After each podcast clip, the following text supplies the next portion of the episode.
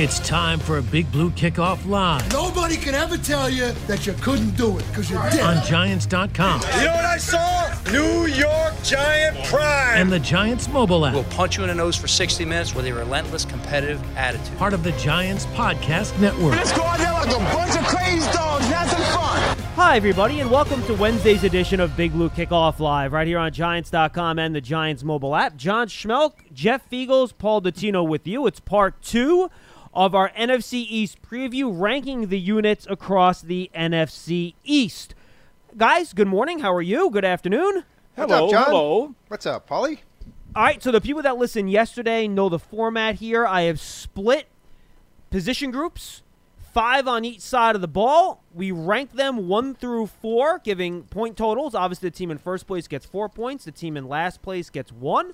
Then we tally them. Of course, this is not an exact science, but it gives us an idea of general talent from team to team in the division just to give us an idea of exactly where the Giants fall in relation to the other teams in the NFC East. Lance and I gave our numbers yesterday. I will not give them now to, to ruin the um, anticipation of what Paul and Jeff are going to do. I also don't want to bias them in in their rankings, but we will review them at the very end. And I tried Paul and Jeff to go back and look at our rankings the last two years, but I did remember them as best I could. You know, two years ago, if you guys recall, back in 2019, uh, the Giants were near the bottom of this rankings with Washington. Last year, they jumped into third place, but they were much closer to second place than they were to fourth place, uh, which, by the way, was Washington, so it shows how much we know. But it's true. Let's be honest. So this year we'll see exactly how much they've been able to advance up, given the amount of talent that they've added in the draft and free agency. Gentlemen, are you ready to go? One, I have one clarification. Yes, Can you please. please. identify the five? What are we doing? Are we doing? Um, are we doing a total? Uh, what are they? That's I got on offense. Are we doing QB, wide receiver, running Yeah, I back, will, offensive I will, line? I will list them for you right now. Okay. Uh, and this is important, by the way. We're not talking about the position group in terms of being set up for the future. We're talking strictly performance in 2021. That's all that matters. Performance in 2021. Beyond that, I don't care. The performance this year is all that matters. So, offensively, we'll do quarterback, running back, wide receiver, tight end, and offensive line. On defense, we're going to do defensive line, and that includes interiors. So defensive tackles in the 4 3, and in the 3 4, your hand in the dirt guys, right? Your 3 4 defensive ends and your 3 4 defensive tackles. So Leonard Williams, Austin Johnson, Dexter Lawrence, they would all be included in that category. Then you have the edge rusher category which are your traditional 4-3 defensive ends, the DeMarcus Lawrences, the Randy Gregories, the Brandon Grahams. But for the Giants, those are your stand-up outside rushers, right? The Lorenzo Carters, guys like that. Then you go off-ball linebackers. So mm-hmm. for the Giants, these are your inside guys. The Blake Martinez's, the Tae Crowders, the Reggie Raglands. And for the 4-3 teams, these are any of your general generic 4-3 linebackers because they're not pass rushers or playing off the ball. Then you have cornerback and safety for the other two defensive spots. And then for bonuses, we have coaching and special teams for categories 11 and 12. Any questions there, boys? Are you ready to roll? Sounds good. Okay, here we go. Let's start with quarterback, Jeff Feagles, Paul Dottino. Sort it out. What do you got? Go ahead, Paul. Well, you know, you've made the rules very simple here, John. You're talking strictly about 2021. And if you're just going to go by this year, And by the way, contracts don't matter either. We're talking strictly performance on the field. Right. That's all. so, we in care other words, if, if we fast forwarded and we were sitting here as the season was over and looking at that which teams came out as these rankings, this is what we're going for. we're basically right? exactly which which groups will perform best this season. best of period. this year. Yes, that's Okay. correct. Yep. right.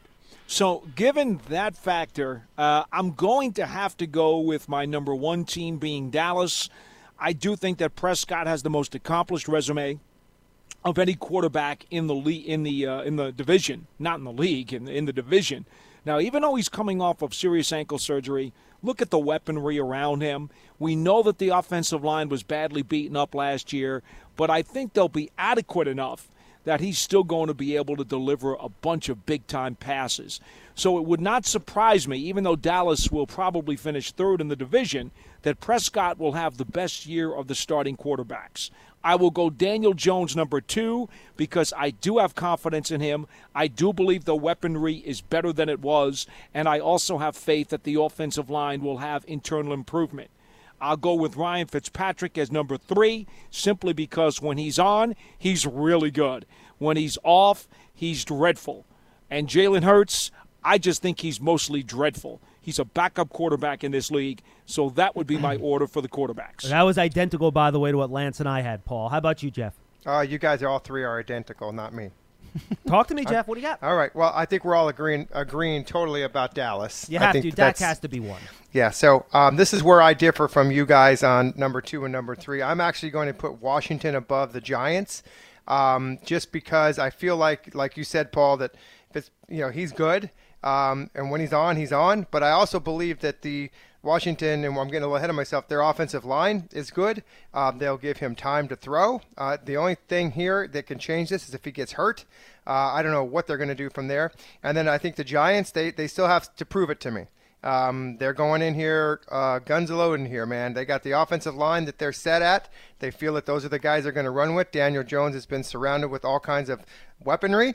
Um, and then I think Philly is basically what Paul said. They're just they are in a rebuild, rebuild, rebuild, and I am not convinced that any of the quarterbacks that they have there are going to have a better year than any of the other guys that we mentioned. So I have Dallas, Washington, Giants, and Philly. And by the way, Lance and I had a pretty lengthy debate uh, with Fitzpatrick versus Jones because you could easily, I think, it wouldn't surprise me if Fitzpatrick plays the whole season, 16 games. Me either. If at the end of the year his numbers might be slightly better than Jones, would that like blow me away, shock me? No. Of course not. But but I think what kind of swayed Lance and I on that too was we think Fitzpatrick, who I believe is going to be what 38 when the season starts or 39, and Yep. Daniel Jones is kind of on the way up, and Fitzpatrick, you don't know when that drop off's going to happen. So that's why we ended up going with Jones over Fitzpatrick. But Jeff, I totally get where you're coming from on that. Sure. It's it's a You know- toss up there. It really it's just just depending on on the guy's statistics and health. Yep. And by the way, guy- I'm sorry, Paul. By the way,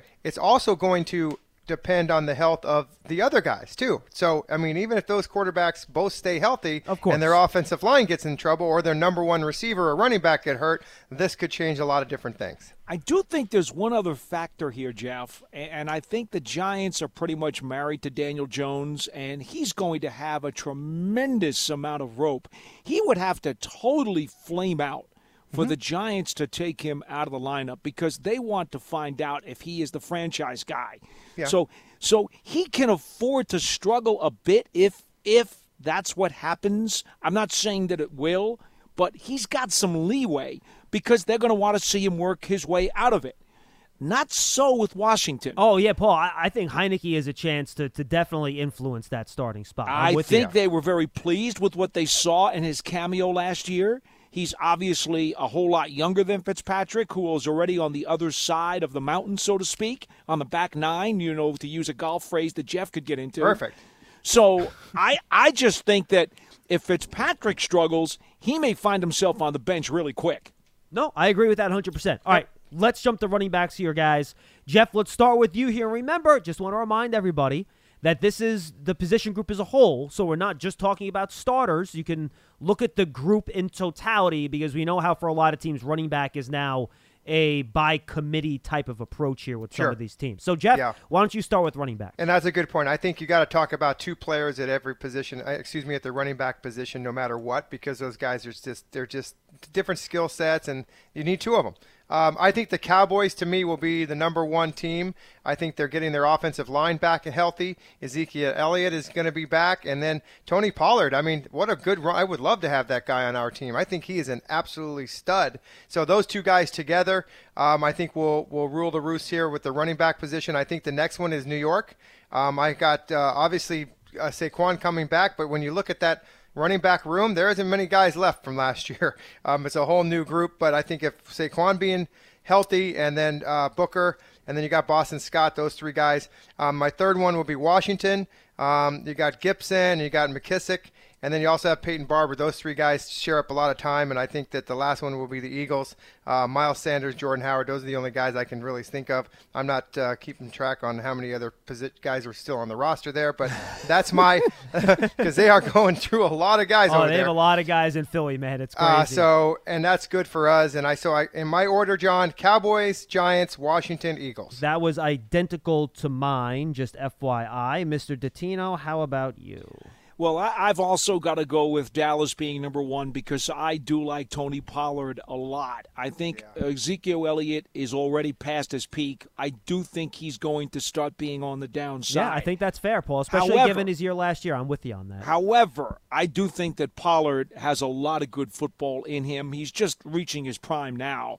And so I've got to go with Dallas as number one. I will go with Washington as number two. Oh. Between Gibson, McKissic, Barber, Lamar Miller, even.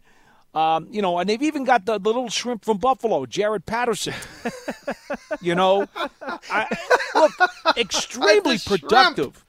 Extremely productive at a low level of college football, even though it was still Division One. You are very lucky Lance is not on the show, by the way. You know, using uh, such a you know. derogatory term for, for small Shrimp. people, Paul.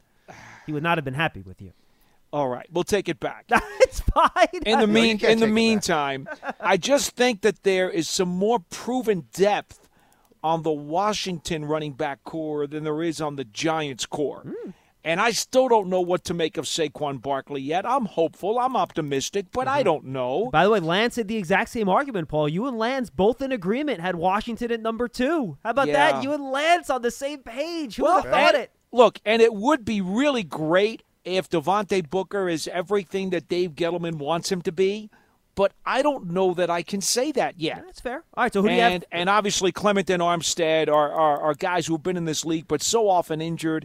And it, it always troubles me when your insurance guys have an injury history themselves. So I got to put the Giants three, and Philadelphia's got to be four. Now, of course, you know they did draft one of my favorite running backs in this rookie class, Kenneth Gainwell, uh, in the fifth round. I don't necessarily know that he's ready to make an impact as a rookie, but I do think he's going to be a really good back in this league. But it's not going to be in 2021. I think he's going to really kind of uh, uh, go into the limelight in 2022. So I, I got to go Philly four. Believe it or not, um, Jeff and I were identical. You and Lance were nearly identical. And you guys are well aware of Lance's obsession with depth, right? Yes. Due to that obsession with depth, he actually put the Giants last in running back, believe it or not, which I was a little surprised by. And he had Behind Eagles at number three. Yep, I was surprised by that too, but that was his ranking. Well, Well, he, remember- he believes remember, that this is- Kerryon Johnson is a big deal, huh? Well, I mean, uh, It's he, collectively though. I mean, so it's not just we're not just Saquon here. So I, I can see his argument there. he I loves really can. numbers. You know, Lance, he loves veteran depth, baby. No one Yeah. likes veteran depth like Lance Medow. All right, And does he does he know that Jordan Howard is like several years removed from being anything any good? I understand. I had the argument with him too. Do you think I won that argument? No. The answer is no. You didn't have enough time. That's a problem. yes, I need about four hours. and like, I need to strap electrodes to him. All right, let's go to wide receiver, guys. Paul, why don't you lead us off here, and we can pick up the pace a little bit. Okay, I'm sorry. We'll we'll Oh, that's zip it a little bit long, and and you know I, I look at this, and it's just really, really, really stacked between two teams, the Giants and the Cowboys. I just think there's so much available here for these guys to throw to, but I'm going to go. Believe it or not, I'm going to go with the Giants because I just think that they've got too many really good guys. I, I'm looking at their top six, you know, and I'm including Ross as number six. Um, you know, I think Pettis is, is five. Behind Slayton, Golladay, Shepard, and Toney? Holy smokes. I don't know. I don't know that I can go quite that deep with Dallas. I think so if I'll you go Giants. yeah, I think if you go Dallas, it's uh, it's on the strength of their top three, right? And I think that's the strength of the Cowboys. right. But the question was the unit. No, hundred percent. It wasn't the I understand. starters. I'm I I'm not debating or arguing with you. Okay, so I'll go Giants number one. I will go Dallas number two. Uh, I still have to go with Philadelphia number three and and sink Washington down to the bottom. Now, again, Philadelphia uh, went for that first round pick, Devonta Smith. I know that they really believe he's going to be a big time player. Uh, for his sake, I hope he works out very well in the NFL. I still have doubts about his durability. I'm sorry, but that's just part of my DNA. but we'll assume, for the sake of this argument, that he's going to play a lot, and I'll put Philly number three and Washington number four because after Terry McLaurin, I know Curtis Samuels had some success in this league, but I'm not overly impressed. Jeff, how about you? That is what we're doing. We're arguing here, right? This is an argument, and I am arguing with you. I I have a complete. This is. I'm, I'm guessing that this is probably where all of us are going to. These aren't going to be identical. Um, I'm going to have the Cowboys number one. They have Dak Prescott throwing to Cooper, Lamb, and Gallup. All three of those collectively are they're really really good. Um, I have Washington as number two Ooh. because McCarron, uh, McLaurin, excuse me, is phenomenal.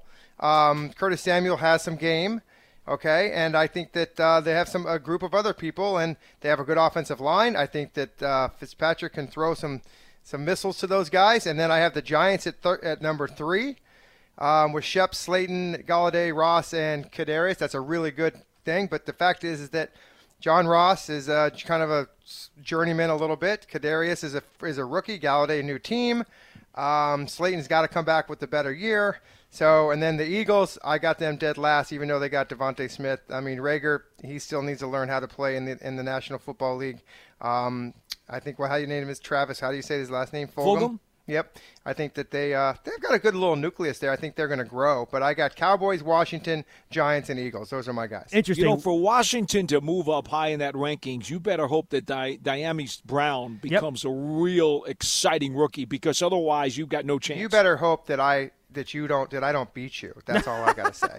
Okay. So you're going to come and attack me, Paul, about you better bet you, you know what? When we'll see who wins. All right, so Lance and I were identical. we had Cowboys one, Giants two, Washington three, and Eagles four. Okay, so, so the, wow. ev- everyone was a little bit different. a little bit different. I like. which is good. Yes. I like to see no, that. no, I like to. be- I like to be a little bit different too. All right, let's go to tight end. Jeff, want to lead us off here? Real quickly on the wide receivers, Paul, Please. the Eagles have no one to catch to throw, to, you know, to catch the balls from. Their quarterback is. I mean, what are they going to do? They're going to be. They're going to have a meeting like, can we get the ball, please? Well, Um, I, I know, Jeff, but the question was the room, the Right. unit. The It had question nothing is, to yeah. do with the other stuff, yeah, right? the whole unit's not going to get the ball because they're not going to be able to no, throw. no, to I know they're not getting the ball, but that's not on them. That's, That's not their they're gonna be fault last. if their quarterback can't hit the side of, a, of an ocean. Okay. All right, how Uh, about where tight we at? ends? Tight Jeff? ends. Yes.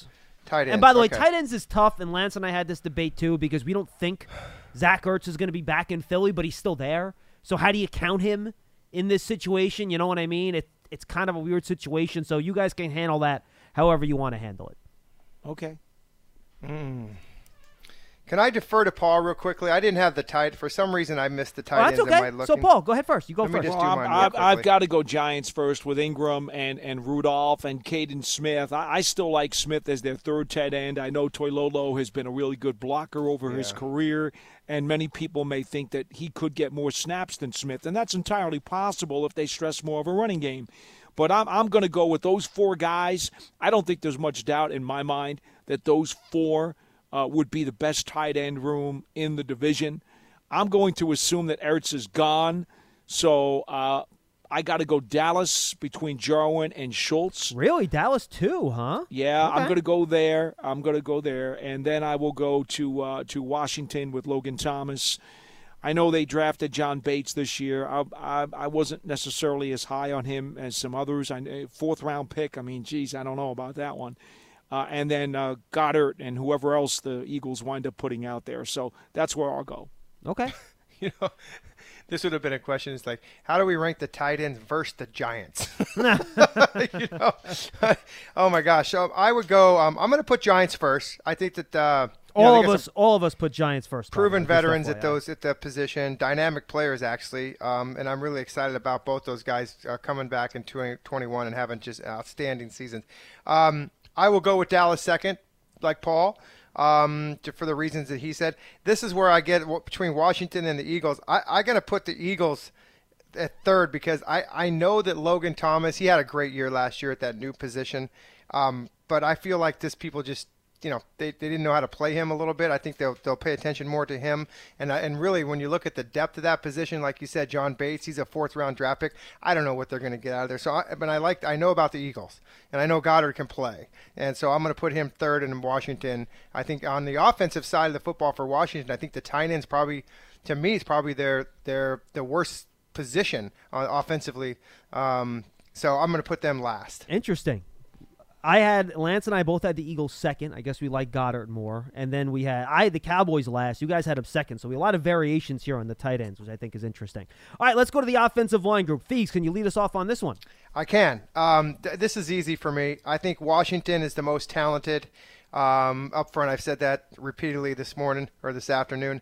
Um, I think the second group would probably be the Eagles. Um, they have, uh, you know, they they were put through the ringer last year, big time as far as injuries and stuff. They got a lot of guys coming back. I think they'll be better. I know that's probably shocking to you guys, but this is just what I think. Um, I'm going to put the Cowboys at third and the Giants fourth.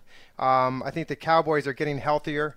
Uh, those guys, their three big big starters were didn't play much last year. I think they're all going to be back, hopefully, for those guys. So I'm going to go Washington, Eagles, Cowboys, and then the Giants. The, listen, there's a little transition there with the Giants. I believe in those guys, but I got to see something from them uh, to for me to move them all the way up into well, second or third place. Paul?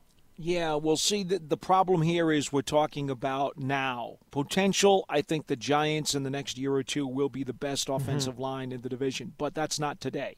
Right. And so today, I've got to go with proven track record. And despite the injuries and despite the age, the Dallas Cowboys have to be number one for me. I can't get away from that. Their resumes are too strong. I have doubts that they're going to wind up being that at the end of the year, but based on resumes, I have to go with Dallas. Number two, probably have to go with Philadelphia. Um, again, I'm not necessarily thrilled with what they've got, but between Dillard and Lane Johnson at the tackles, I I'm going to give them the slight edge at number two. I'll go Giants number three and Washington a very far four. Okay, so you got Cowboys one. You said Giants are in third place. You said Paul, right? Yeah. Okay. Let me let me do my quick math here on the offensive side of the ball before we move to defense. That's 15 for the Giants. Okay. Uh, Washington six nine. I, I got. I was adding as we went. All right. So here's what you guys have for the offensive side of the ball. Uh, it's 18. Okay. Uh, both of you have the Cowboys with the most points on offense, which probably should not be a surprise to anybody. Uh, Paul with 18, Jeff with 17. Uh, if you go second place, Jeff is Washington is 13. Paul has the Giants with 15 points. In third place, Jeff has the Giants with 12 points. Paul has Washington with nine, and both of you have the Eagles in last place with eight points out of those five categories. So and you guys, uh, I by the oh yeah, that's a good point. Uh, Lance and I both had the Cowboys in first two. I had 17 points for Dallas. Lance had 18. I had the Giants in second place with 14. Lance had the Giants in second place with 12. Uh, we both had. Uh, I had. Let's see. We both had Washington in last place with nine. Philly in second place with 10. That's kind of where we had it standing there. So generally close. I think we have the rankings about the same. And based on the talent, we think we know what these teams. I think that's about right. All right. Let's go to the defensive side of the ball now. Start with the defensive line group. Again, these are the big boys up front. Mr. Dottino, why don't we start with you? Well, you know where I'm going here. I mean, there's there's really no secret. Uh, I, am still going uh, with the Washington football team. They've got one of the top five defensive lines, if not top three, and maybe who knows that you could argue they've got the top defensive line in the National Football League. So uh, until somebody proves that they're better than them, I still have to go with them as number one. Um, this is tough well, here. This is tough. It's not easy. It's very tough. Number two is number two is a real, real squeaker because how much does Fletcher Cox have left? It's a great question. It's the same. How much does Hargrave have left? It's the same debate Lance and I had yesterday. I think both of these guys are on the other side of the mountain. I think Leonard Williams is just in his prime right now. Um, and then the Giants are going to try to fill things in with, uh, you know, Danny Shelton and Austin Johnson. And I, I'm going to go with the upside instead of the downside. So let's go squeaker to the Giants, followed by Philadelphia and then Dallas. Jeff? So what was so you had uh, Washington, He had Giants, Washington, Philly, Giants, Dallas? Philly, Dallas. Yes. Okay, I like the I, I I'm going to put those first the top two, okay? Um and then I'm going to Well, Dallas Yeah. has to be last here, right? I they're mean, last. I, They're think that's the easy Yeah, one. I was just I was kind of good. So, okay, yeah. That that's my ranks. Washington, Dallas, excuse me, Washington, Giants, uh, Eagles, Dallas. All right, we all had the exact same rankings in this category except for Lance. He had Philly and Washington reverse. He had, I mean, he had Philly and the Giants reverse. So he had Philly second, Giants third, but the rest of us all had the same. Oh, wow, okay. All right, now let's go to the edge rusher class. And again, I think the top of this is interesting, and then we'll see where it goes from there, Jeff. Why don't you li- li- lead us off with the edge class? Okay, so I'm just giving you just off the top of my head here. Um, I, I I think I still like. Oh boy. Um, Do you want Paul to go first here, Jeff? We can if you Yeah, want. please, Sure, Paul, go ahead. Yeah, this this this one's very very difficult. If only very difficult. because That's well, why I'm you- stuttering. we, well, we, here's the pro- the problem. The problem is the Giants have more numbers than anybody else in the division. When you look at the the collection of of outside linebackers that they can put on the field, they have by far the most numbers. And so, if any one of these guys, you know, steps up and becomes a dominant force, all of a sudden they're right there. That's a big And- if, and- but the- though. that is a big capital IF. Well, exactly, John. Exactly. But with so many numbers, it gives them a better chance to have that happen than otherwise. As you know, as opposed to, for example, where's Philadelphia's numbers? no, I understand. Right? I mean, F- F- Philly's got no numbers out there. I mean, you know, do you consider uh, um, uh, Graham an, uh, an edge rusher? I guess he's the Yeah, defensive end, sure so I guess you consider him one. But he's also about five thousand years old. He's older. that's I mean, true. you know, Feagles has socks probably as old as he is. I don't wear socks. So, so okay, fine. You know, they go and they sign Kerrigan, but they had to pull him off of uh, the the CVS line where he was buying gallons of Geritol. Wow. So. Paul Well- is like, killing these guys. Okay. so, but- so I mean, guy. so what do you what do you do? Well, so you tell me. I'm, a- I'm asking you, big boy. you tell me. Give me your rankings. I mean, Barn, to me, Barnett is the only guy who I really could feel good about uh, in terms of their edge rushers. And for the Giants, obviously, you know, again, oh Jesus. and how about Washington? I mean, I- they have two I- young guys. Yeah, I'll go. Wa- yeah, you got to go Washington Okay. with Sweat. Yeah, you got to go Washington number one. I don't think there's any dispute about that. Okay, but good. after that, the division's a mess. You just don't know. So I'll go. I'll go Washington. I'm going to go Giants just because of their numbers. Whoa, third? Uh, For second place for the Giants, really? I'm going to go because of their numbers. All right. They've got so many guys they can turn to, John, and that. So I'll go Giants number two. Um, and then after that, uh, let's see. I'll probably wind up going uh, Philly four, Dallas, uh, Philly three, and Dallas four. Okay. Jeff, how about you? Well, Washington number one. Um, I am going to. I'm not going that high in the Giants. I just they're they're unproven. Okay, um, that's there's a lot of depth there, and we're hoping that again, like you said earlier, Paul, this is about this year, not the future. Right. Um, I think that um, I think Dallas has a lot of a lot of talent over there. I, I'm going to go Washington, Dallas, Philly, Giants. Okay.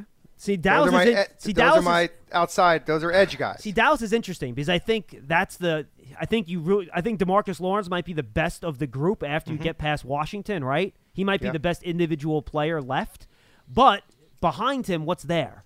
You know, Randy Gregory is always a question with the off the field stuff. Then they just got a bunch of young guys. So I, I, I think it's an interesting dynamic. What are you valuing here, top of the depth chart or or the you know size of the depth chart? So and you know, it's been three years since Demarcus Lawrence was really dominant.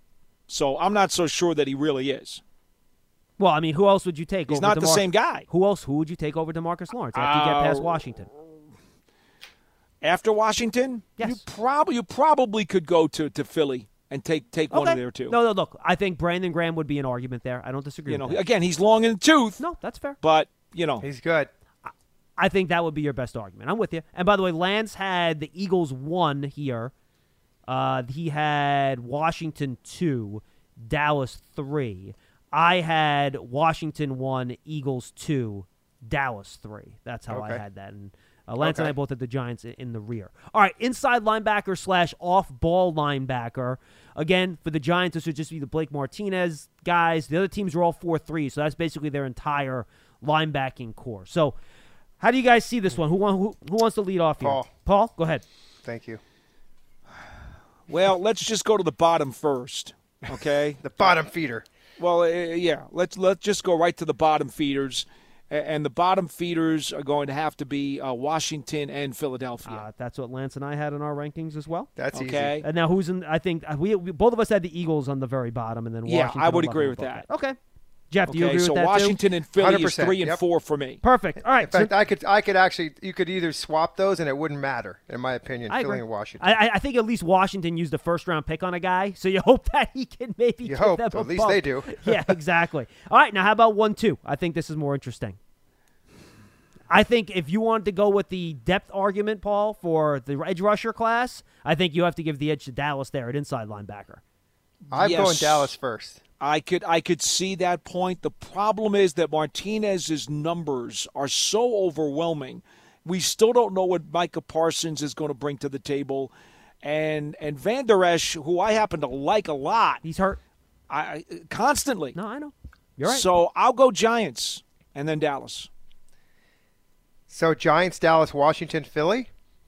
Okay. and Yeah, I can see your argument about Blake Martinez. You know he's gonna he's gonna be one or two in the league. I mean, tackles. the dude is about as surefire as it comes, right? Yeah, Oh, he's amazing. Lance and I So both had fun to watch. Lance and I both had Dallas one, Giants two, like Jeff. So Jeff, Okay. Lance, and I were identical here with the inside linebackers slash off ball linebackers. Yep. All right, cornerback. Jeff, are you ready for this one? Uh, kind of. No, Um, I'll take that as a no. no, but I, I will. I'm I, okay. Yeah, I'll, I'll start from here. I think the Giants have the best. Okay, I mean Bradberry, Adoree Jackson. I mean these are proven, proven veterans, and I got some depth, uh, some good depth, good young guys at that at that slot position. I'm gonna go the New York Giants, the Dallas Cowboys, the Washington Football Team, and then the Eagles. You're going Cowboys number two, huh? Mm-hmm. Interesting. And you said Washington is number three and Eagles are number one, and the Eagles are Four. last. Yeah. Perfect. All right, how about you, Paul? Well, it's clearly the Giants. I mean, the, the the duo that they have, and if you're going three and four, it, uh, the Giants have one of the best cornerback rooms I think in the NFL. So I've got to go Giants number one. Uh, here's where it gets really interesting because I'm I'm not at all uh, uh, impressed with what the other three teams are putting on the field right now. I Now, like Dallas is incredibly young. I like Washington's group, Paul. I'm not gonna lie. I think they're You pretty do? good. Ken, Kendall Fuller and William Jackson. Yeah, I, good players. Fuller's Fuller's had some good seasons now. Jackson, I've I've I've never been overly impressed with, but I I'm going to have to go Washington too. Dallas has youth there, and A you lot of know, it. I mean, Kel, look, Kelvin Joseph was a quality second round pick for them. We know Diggs last year was a Mm-hmm. second rounder, but a lot of people really think that he's going to be a good one. Maybe this, you know, maybe he busts out and, and he's terrific this year. So there's a lot of potential there, but there's also a lot of room for growing pains. And they drafted Wright in the third round this year, and I think he's going to be okay. But right now, not necessarily. So, geez, I just think that Philly's corners just are, oh my goodness. yeah, they're not great. They're not great. So, all right, just for the heck of it, I think Dallas's corners will make more plays than Phillies, even though they'll make mistakes. I just, I think Darius Slay is at the end, and I think Maddox is just, oh my goodness. So we'll go, we'll go Giants, Washington, Cowboys, Eagles. Lance and I both had Giants, Washington, Eagles, Cowboys. So that's kind of how we had that ranked out there. Let's go to safety here, guys. And for me, the top and the bottom is really easy, and then you have to figure out two and three. Am I wrong? No, is it? But this is this the same way for a few positions. Yep. So I mean, I think we all agree that the Giants are one here, right? Given their Yes. plethora Has to of be. safeties, I Yeah, think that's Logan, easy. I- yeah. And I think when you look at the depth chart, I mean, I don't know how Dallas isn't at the bottom. We don't Have to even be. know who their starters I are going have to be. without going to a depth chart. Yeah. That's for sure. Exactly. All right. So Have who is? be. How about Washington versus Philly? I think this is where it's a little interesting, at least. Boy, I mean, I, I I think I got to I would tend more to go to Washington. I, I like their secondary as a as a whole, including the the uh, safeties. I think that again, Philadelphia is just. I mean, what where are they these days? I think that I'm going to go that order. I'm going to go what you said. I'm going to put Washington ahead of the Eagles. Okay. And of course, I, um, I'll do that. I'll do that as well. Okay, interesting. Lance and I had the opposite. We had the Eagles ahead of Washington just because we think Harris is really good, the guy they got over from Minnesota. Yeah. And we don't know about Landon Collins coming off the injury. And that's why we had Philly ahead of Washington. But I, Right. I could see it both ways. Yep, I, I, I I- you know, that's a toss-up. Both both teams are far behind the Giants. Oh, and you talk about depth too. I mean, the Exactly. Not only are the Giants good at who their starters are, they got some tremendous depth. The guys that can play the position. I mean, when you Um, consider Xavier McKinney is actually the Giants' third safety as we sit here today, that's ridiculous. You know, compared to the other people in the division. Yeah, yeah. All I'm right, just so looking at okay. Go ahead, Defensive totals, very quickly, just to give you guys what we have. Not surprisingly, uh, the Giants and Washington are really neck and neck here. Wow, this is interesting. So both Lance, Jeff, and I have the Giants and Washington in a dead heat in terms of total ranking points here. Mm-hmm. Paul has the Giants two points ahead of Washington, 18 to 16. So they're the two teams that are obviously in the front here. The Eagles are for Lance and I the third place team with 11 and 13 points. You guys have them all the way down at 8 points on defense with Dallas at 8 points for Dottino and 12 for Jeff. So that's kind of and again, I think going into the season this is kind of how we thought about it. All right, so now let's go to special teams. Jeff, I have to let you lead off here. I hope you're ready for special teams at least. Um, well, yeah, I am. Uh, all right, so go ahead, lead us that's off. bud. fine. Uh, first of all, the last place team for special teams is going to be the Eagles. That's easy. Uh, the Eagles are just a horrible football team. I mean, you can, can you even uh, name any? You know who the punter is for the Eagles? No. The only guy you know is Elliott because he hit that game winner against the Giants a couple. I'm serious, right? No, I, I, I get it. I get it. Um, I think the the best punter in the NFC East is got to be uh, is Washington. Okay, the Australian. Um, Trey, uh, what's his? Uh, why, you Tress Way. Yep, that's he's the best. So I'm gonna put. Um, then you got Dallas, um, and Wash. So I'm gonna go. I'm gonna go Washington, the Giants, Dallas Eagles. Okay, Mr. Dottino. I. Oh, I oh, would- hold on. I'm sorry. Excuse me. I take that back. I take that back. I, hold on. I forgot about the place kickers. Hello.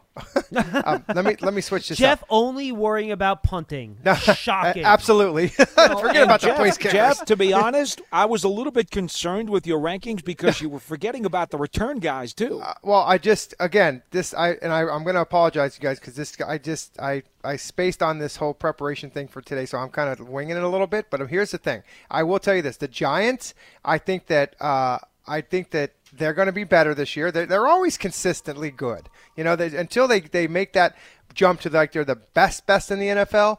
Um, but I think Riley Dixon's working on some things. We don't have to worry about um, Gano. We know what he can do. Um, I think that now we got Kadarius Toney returning, so I'm gonna. That's why I'm gonna put the Giants first, and then the rest of them the same way. Just let's swap the first and second teams for me. Got it. So Giants at four, and by the way, Lance and I had that too. So they're in first place with four points. You have Washington second. Lance and I both had them in third. You have Dallas in third place. Lance and I had them in second because they're uh, because of their return game in Zuerlein, and then we both had the Eagles in last. How about you, Polydots? Yeah, I, I'm gonna I'm gonna go with you on on your rankings uh, with Dallas uh, ahead of Washington, and then uh, Philadelphia in last, all behind the Giants. All right, finally, All behind the Giants. Let's go with coaching. And this is the whole staff, okay? Just generalized coaching. I know it's general. Um, just to talk about where Lance and I went, uh, just because of his track record, we put Ron Rivera first here. Um, we Lance and I had Giants and Cowboys swapped in second, and then we had the Eagles coming up last, just because we don't know what Sirianni's going to be yet. Well, I mean, I don't think there's any doubt that because of his pedigree, uh, you've got to go with Ron Rivera number one. And, and quite honestly, even last year, being able to squeak out a division championship with that Washington club, Yeah, totally agree. it, it's hard to go against him. I'm go- I'm going to go with the Giants second because, as you guys know, and I've said this many and many times, uh, Mike McCarthy and his teams are underachievers habitually, especially when it gets to the postseason. I am not a Mike McCarthy fan, never have been, probably never will be. So it's not hard for me to put him in third place, besides the fact that I am incredibly impressed with Joe Judge and his entire coaching staff. So it's an easy number two for me for the Giants, and then uh, clearly the unknown Philadelphia Eagles would be four. Yeah, I totally get Ron Rivera. Um, Our rankings were identical, by the way, Paul. Just those ones there. Um, I'm having I'm I, I want to put Washington first, but I really want to as a staff. We're talking about the whole staff here: offensive coordinator, Yep. defensive Whole coordinator, deal. head coach. And I'm so impressed with Joe Judge. I'm utterly impressed with Coach Graham and what he's done with that defense. I think he's going to even do better. What's holding me back from putting the Giants first is the offense. And so, and from that standpoint, I've got to put Washington ahead because of Ron Rivera's. I, I just think that collectively with him in there. So I will go Washington barely, like just barely above the Giants and then Dallas and then the Eagles. All right, so Giants second, and then you said Dallas, and then Philadelphia, right? Yeah, I think we're all the same there, right? Yep. All of us have exactly the same, except for Lance. He is Dallas ahead of the Giants because he likes McCarthy and his, his background. But I'm I'm with you guys. I think his history of underachieving is not is not ideal. All right, why don't you guys discuss what your thoughts are here while I do a little bit of math, so that it's not just the worst. Uh, Well, I, I'll start off, Paul, by, by just kind of collect, you know, as we talk about all these units and this and that, I think that um, if you have to look at one other category, and I, I think, I don't know if we're going to be doing this down the line, but if I look at like wh- who is the most improved team as a whole that's going to, you know, make some noise in this division, um, clearly the Eagles are not the most improved. They're they're trying to improve. So we'll eliminate those guys. And then you talk about Washington, Dallas, and Giants. You know, I got to think that the Giants are probably the team that's that's gonna is gonna has the odds-on favorite to compete against Dallas as the number one spot. And I, and don't forget about Washington in there. So, I mean, this is going to be a close one again this year. And so, as far as the most improved, in my opinion, I look at the Giants and what they've done free agency wise and in the draft. I think they they are they improved themselves by far to me more than anybody in the division this year. Well, you know, I don't usually get down to my nitty gritty predictions until the final roster is Yeah. set before opening day. But But we don't I have to. I was just that's just something off the top of my head that John yeah. I, I so. just think that right now, as you look at these teams and you say, well, the Giants and Washington were razor thin close last year. Yeah. The Giants beat them twice. Uh, the Redskins or the, the red team, I should say, you know, they've they think they've enhanced their quarterback spot, but they've really got a Jekyll and Hyde guy playing behind center, who's also very very old you know, i- i it's hard for me to think that they're going to be that much better. I'm ju- I'm sorry. I look so at the stay the additions. Yeah. I look at the additions and I say, Yeah. of all the teams in the division, the Giants have by far made Yeah. the best additions of any of them. Mm-hmm. And since they were razor thin with Washington last year, and they beat them twice, and I think their quarterback is on the up, there's no way that I'm going to pick against the Giants to win the NFC East. I do think that Washington will, will, will be in the mix, basically because I think Philadelphia is out of it. And I think that Dallas does have the firepower if Prescott's healthy and can have the kind of season he had that he can have to at least stay competitive and be the third place team. Just because he's going to be winging it around all the time. Now, their defense is historically bad. There's no way that all of their newcomers are going to immediately have an impact. That's not the way it works in this league. Rookies have growing pains, so their mm-hmm. defense will still be poor. So I, I feel they've got to be in third. And because let's remember too, defense you can always hang your hat on defense and special teams. Washington has good defense and special teams. Mm-hmm. So they're going to give the Giants some headaches, but they won't have enough to overcome and win the division. All right, so here's where we came. I, I'll give you guys the individuals here very quickly. So Jeff is higher on Washington than everybody else. He was the only person to have Washington with the most total points at 35. He has the Dallas at 33, Giants at 31. All of us have the Eagles in, in last, by the way, so I won't mm-hmm. waste everyone's time with that. Paul has the Giants at 40, the only one to break the 40 barrier. He has Dallas and Washington tied for second at 31, Philly at 18. Lance has everybody a little bit tighter than everyone else. He has Dallas at 33, Giants at 32, Washington at 30. So really tight there. And Philly at 25, which is more points than anyone else gave the Eagles. I have the Giants at 36, Dallas and Washington tied at 31, and then Philly bringing up the rear at 22. So if you average them out, if you take all of our four rankings and you put them together and you do the average, you have the Giants at 34.75. You have Wa- you have Dallas at 32 flat. Washington at 31.75, which is nearly a, a, a statistical tie with Dallas, and then Philly bringing up the rear at 20.75. So if you look at all that in totality, here's what I can say. Philly's probably going to win the division. yeah, exactly. I was kind of thinking the same thing you were. I'm like, you know what? There's something wrong here. We're gonna mess it up. Someone's gonna come from behind, but there's no way. There's but no way. here's the thing, and Paul, and I think this is kind of the point of this exercise. The Giants finished far better in this exercise this year than they ever have before when we've done this, which I think shows how the talent on the roster has improved over the last couple of years. Yeah, definitely. Good point. I mean, and, and that's the way it should be, right? I mean, we should be talking about this uh, this team going forward with what they did in the in the off season and and how their even their current roster before the draft in uh, and before free agency was hey they you know it, towards the end of the year last year they started to play well, and so now with these additions, I think there's nothing you can say better than they are they are up and the the arrow is pointing up. Hey, I'm gonna I'm, I'm gonna say this, and this is gonna be a cop out. I don't like doing you know predictions, but to me, Dallas, Washington, and the Giants are close enough that whichever team is the healthiest is probably going to be the team that wins this division. Yeah, it's going to be a, a great a great division this year to compete wise. You know, everybody. I don't know if it's going to be the NFC least this year. I, Um, look, I, my I think you're going to have to win ten to win the division. I think you're going to have to go ten Okay. and seven. Yeah, yeah. I mean, seven won it last year. I mean, nine and eight maybe in a tiebreaker scenario, but even so, Paul, do you agree with that? Do you think you're going to need to get to ten and seven to win the division this year? Is that fair? I think you have to. I, I, I- I absolutely believe you're going to have to win 10 games, and I think the Giants can do that. No, I think so too. Absolutely. Now, now, now, look. Now you have to play well, right? Half, half the battle, or maybe a third of the battle, is the talent on the roster. You need that. If you don't have that, I don't care how well you're coached and how well you play. If you don't have the talent, you're not going to be able to do it. So the talent's there now.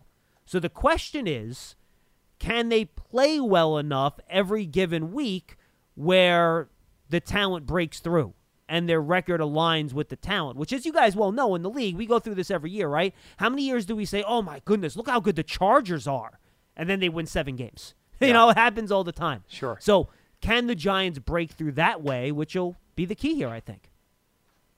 All right, I, we have a phone call up, so let's do it. 973 667 1960. That was a fun exercise. Hope you guys at home Thank you, enjoyed it as guys. well. Yeah. Um, let's go to the calls. Caller, you're on the air. What's your name? Where are you calling from? That's okay. I'm sorry. Go ahead, sir. I, I Yeah, okay. No, it's Len from Oh, Columbia, Len, what's up, John. if that's okay. Yeah, of course. Yeah, and I'm enjoying your ex- the exercise of the last two days. Very good. Hard to argue with any of the way you. Oh, by the way, but- Len, I, I yeah. forgot to ask you: are, are the cicadas just brutal near you? I have Oh. friends down in D.C. where they like can't even function. Oh my God, John! It's it's worse than DC. Is it really? Yeah, I'm I'm we're we're we're cicada you know cicada central, uh, Montgomery Montgomery County, Howard County, where I am, and a little north toward Baltimore, east of east of um, I should say west of 95. Um, as you're going from Baltimore to Washington, I I'm in an older neighborhood, uh, heavily treed. Oh, boy. And uh, oh my goodness. Are they slowly starting to go back into the ground, or are they still Um, uh, doing their thing up in the trees? everybody's hoping for the end of the month because that's the forecast. Okay, I got you. Yeah, yeah, but we're right. We're at the height of it right now, and um, uh, you know, you get on the golf course, Jeff, and uh, you start your backswing, and two of them uh, land on your shoulder. Well, I was. Hey, Len, I was in. I was in Baltimore back to back weekends uh, three weeks ago, Uh-huh. and one of the lacrosse games, I went to the NCAA championship game for the women's lacrosse, and Uh-huh. it was at Towson. Yeah, they when we were walking to our car, it sounded like there were car alarms oh going. God! During the day when it's hot, oh, the sound is Yeah, it was crazy. roaring, Just roaring. unbelievable. Yeah, yeah, Yeah, they yeah. really weren't. Well, yeah, hang in yeah, there. yeah, yeah. But so, so another, yeah, probably another two weeks. July one. Everybody's hoping. Uh, just yeah, this the whole thing is just a freak of nature, as you know. But uh, I mean, that's that's that's nature.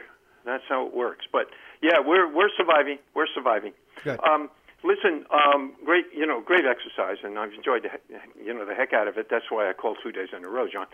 Um, the the point I wanted to make, I, I guess I alluded to it yesterday, also, John. Um, you, you know, the, the question is, individual matchups between players. I, th- I think are going to be a key. I know injuries are going to play a big part, but you know, is Chase Young going to dominate in our two games? Are we going to be able to handle you know, that player? Um, is Gates going to be able to handle, and the interior of our offensive line, handle that front three of of you know of Washington? Uh, that I think those are going to be like the trouble spots. Um, how well does Bradberry cover Cooper? You know, he did a good job last year, but can we repeat that? I think individual matchups are going to make a big deal, you know, out of this, at, out of this division. And if we're going to win it, I, I mean, Thomas is going to have to neutralize Young, or at least not let him dominate. And, and Gates is going to be going to be able, you know, he's got to be able to handle the fronts of those other teams.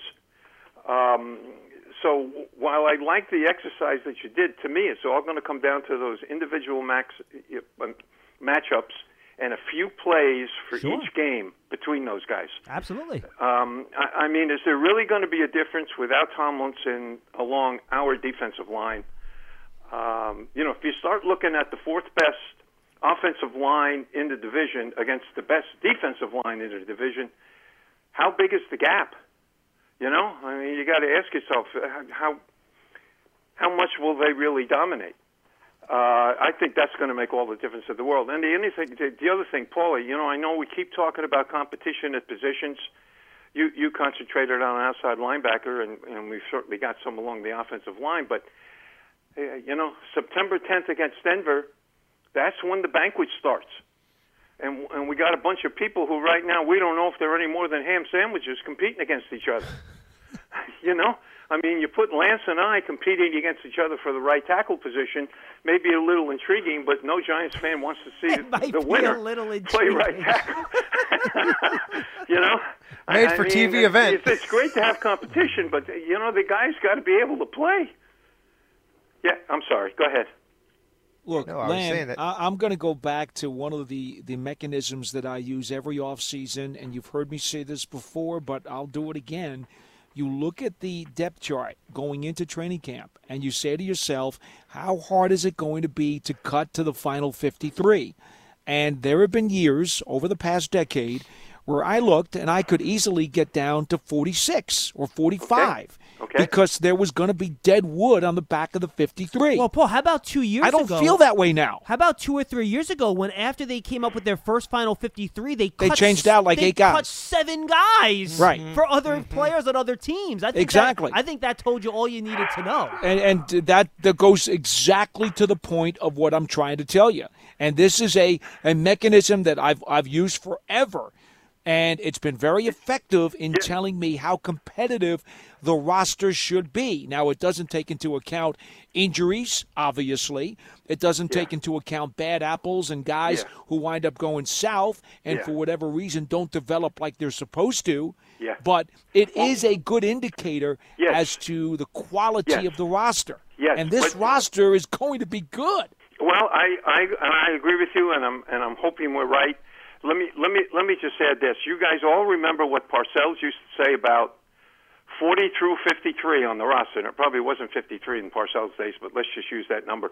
40 through 53. If you think you're between 40 and 53, don't buy, rent. You know, 'Cause there's no assurance you're going to be on the team tomorrow. Jeff, Jeff, help me with this. I- I'm concerned about my 30 best players. Those are the ones I want to keep healthy. Those are the ones who are going to win football games for me.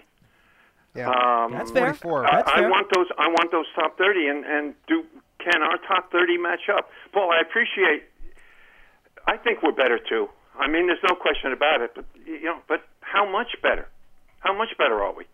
Um, I guess we're going to have to wait and see. We're going to have to wait and see on that. But I, I always, I always think of it, if, and I think we've got a, a 30 that can compete with the other three teams. You know, and, and, and, you know, I'm going to go back to something that you actually asked this question a lot, and I think based on where the Giants roster is to the point that Paul just made, we know that depth wise they're better. There's a better breadth of Yes. talent, right? Yes. But I think it's a fair question now.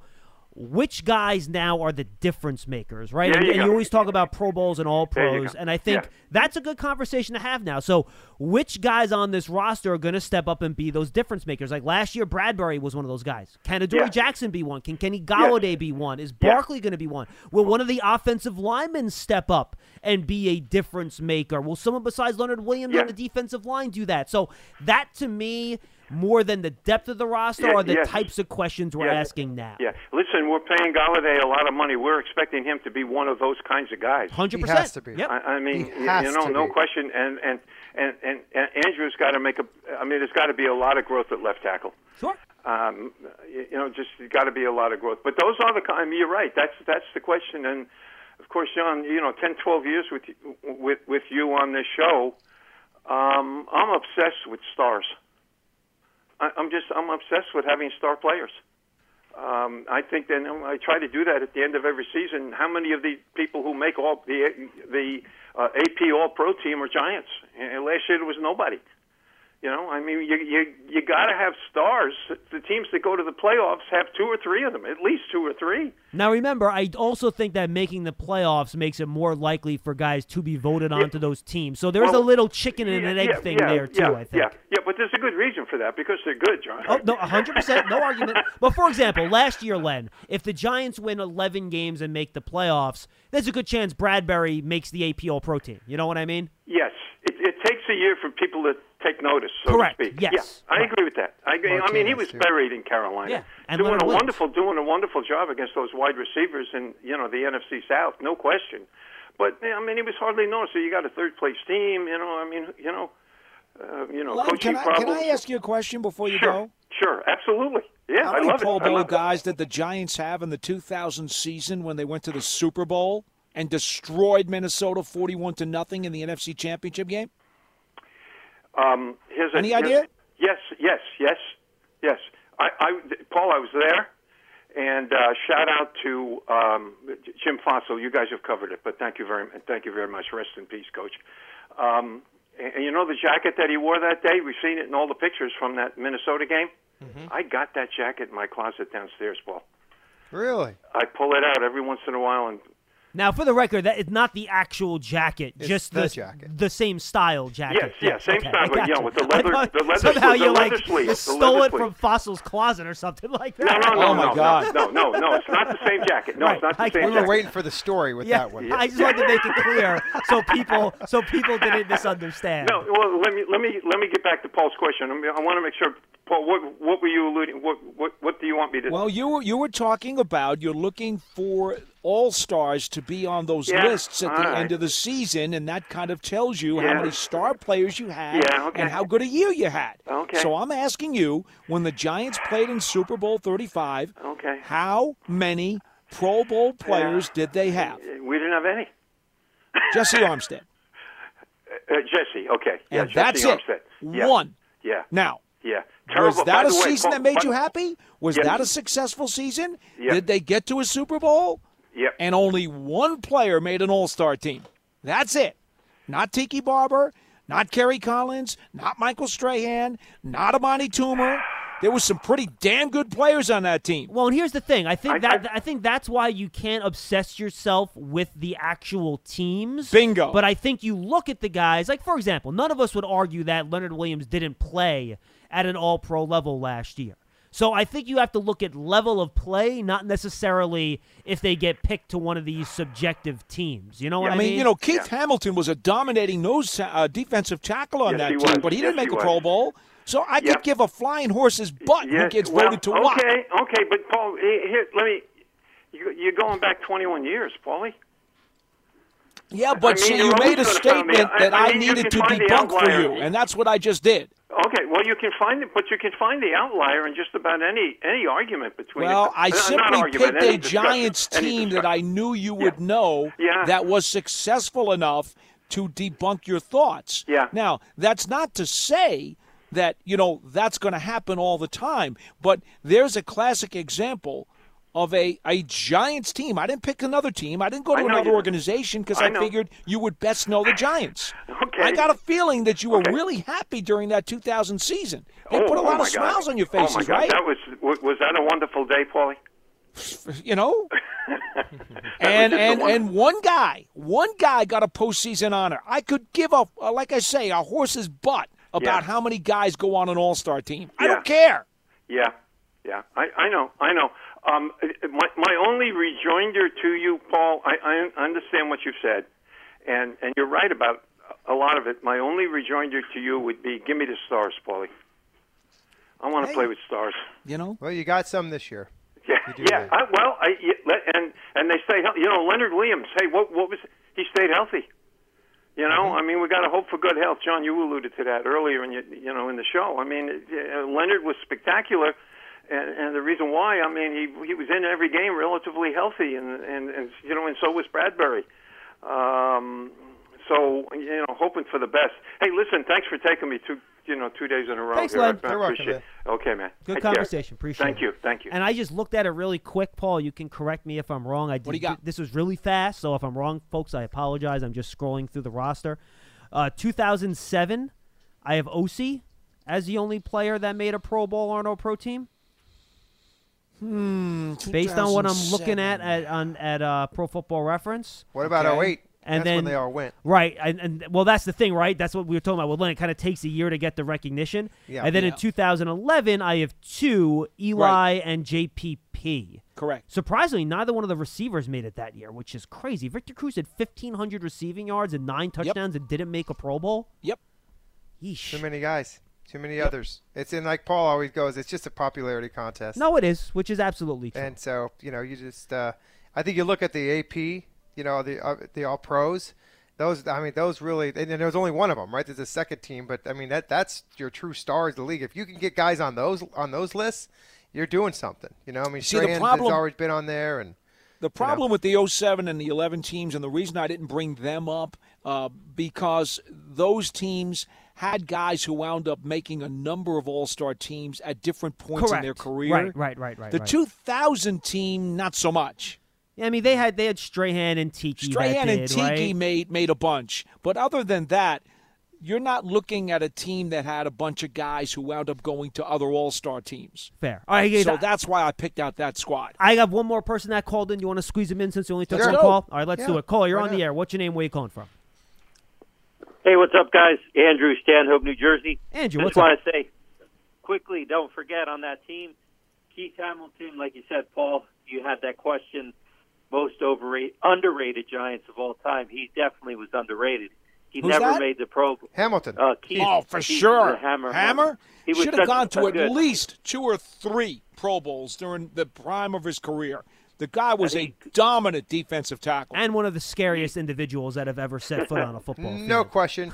A story coming. But also, um, Jason Sehorn was on the 2000 team. Felipe yes, he Clark. was. Yes, he was. Jason But he had already come back from his injuries and was not the Right, same you're player uh, at that right. point. Although, let's not forget the spectacular pick against Philly. and I think uh, Kerry Collins had a great a great Pro Bowl type year, and Amani Toomer never made a Pro Bowl, and that was the one year when it was kind of like egregious. He should have. I think it was that year when he was definitely one of the Mm-hmm. you know top two or three in the league. But thanks, guys. You're, You're right. welcome. That was an excellent show. I'm excited for training camp. Talk to you soon. Thank you, Andrew. got it. All right, Feagles, you have a hammer story? Oh my God! So you you, you hit the, the nail on the head. You said, oh, no pun intended, the hammer. Uh, he Well done.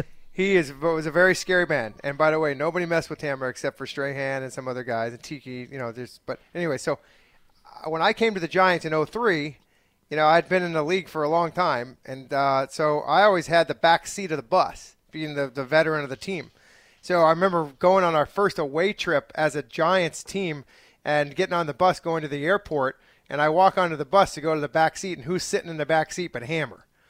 and I and I had for a second I said, okay, this is going to I, I say something now, and get probably thrown off the bus, or I don't say anything forever and just sit in the seat in front of him.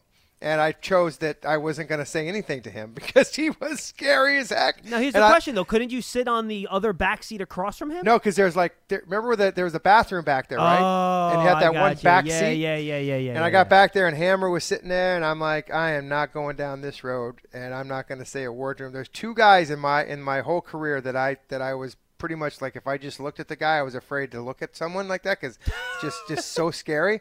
And that was Andre Tippett and and Hammer. Andre Those two guys huh? scared the you know what out of me. Um, but he was the nicest man. I mean, he's really a good dude. But I just ne- but by the way, never sat in that until Hammer left, which I think was a year later. Um, I got my back seat back. So- Andre Tippett, huh? John, Andre Tippett. Oh my God, he, he was a black belt in karate. When I came in from Miami, you know, he was in a prime of his career. I didn't know he was a black belt. Oh, and but the thing about it, he just player, by the Oh, way. I know he was Hall an awesome Famer. player, right? Absolutely. just so mean, um, looking, but just a nice guy. Oh, and so, so problem he, is, he was actually nice. He just looked mean. He looked mean. He was actually well. He was kind of mean to all the rookies. In fact, I had to.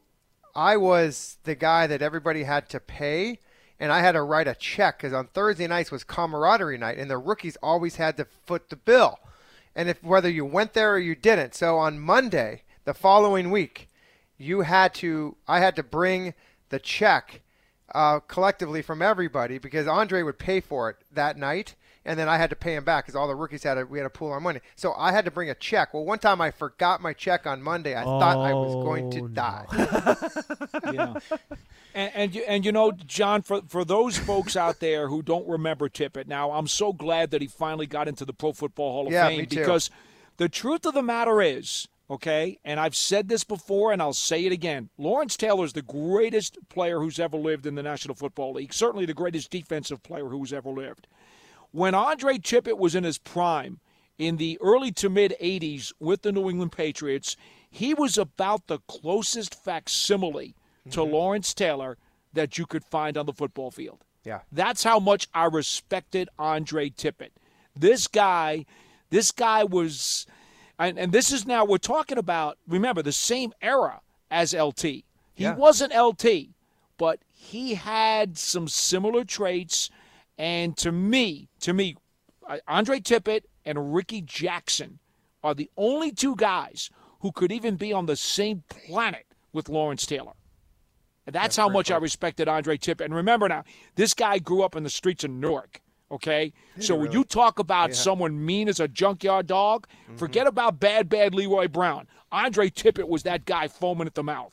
Yeah, go on YouTube and look at some of his plays. I mean, he he's, he was a heck of a football player. And by the way, by the time I got to know him, I only played two years there, but uh, you know my, my time there, I got to, to know him. Great guy, just very intimidating. Same thing with Hammer. Well, you and look, Tippett's one of those guys, right? Besides the one year where they got to the Super Bowl, the Patriots just weren't very good Right. in that era. So I think people just didn't talk about him a lot because the Patriots, frankly, stunk. And he's one of those guys that, get, that gets lost because they play on a bad team. And Hammer- then when he got Hammer used- hurt in the prime of his career, he banged up his shoulder and he was never Yeah. the same player again. That's right. Yep. Hammer used to wear one of those big, huge duster, you know, those big, huge jackets. Can you imagine seeing this guy? He's like six foot seven, you know, just mean as as a junkyard dog. And he used to wear this big old co- overcoat. And he looks, I mean, I don't know what he had underneath there. It looked like he had like swords and knives and guns and everything. Probably brass knuckles too. but you know, you know what's funny about that, Jeff? When he came in from the University of Pittsburgh and he was a defensive end, and he was good. Okay, he was good, but they moved him inside to defensive tackle, and that's where he his junkyard dog havoc. mentality Yeah. of foaming at the mouth in the interior of the trenches. That's where Keith Hamilton, to me, really kind of made his bones in the NFL because he was built to be a nasty SOB on the interior. That he was. That Yep. he was. All right, guys, fun times. Thank you, John. Thank you, Paul. Thank So you guys. Thank you. Tomorrow, again, it's our last show of the week. The office is closed for Juneteenth on Friday, so we will not have a show on Friday. So tomorrow it'll be Mr. Feagles and Mr. Dottino taking your calls. We might have a guest as well. Stay tuned for that. Paul will post that up on his Twitter account when it is confirmed. Thank you for being with us. I hope you enjoyed the shows the last couple of days. For Paul Dottino and for Jeff Feagles, I am John Schmeelk. We'll see you tomorrow at noon for another episode of Big Blue Kickoff Live.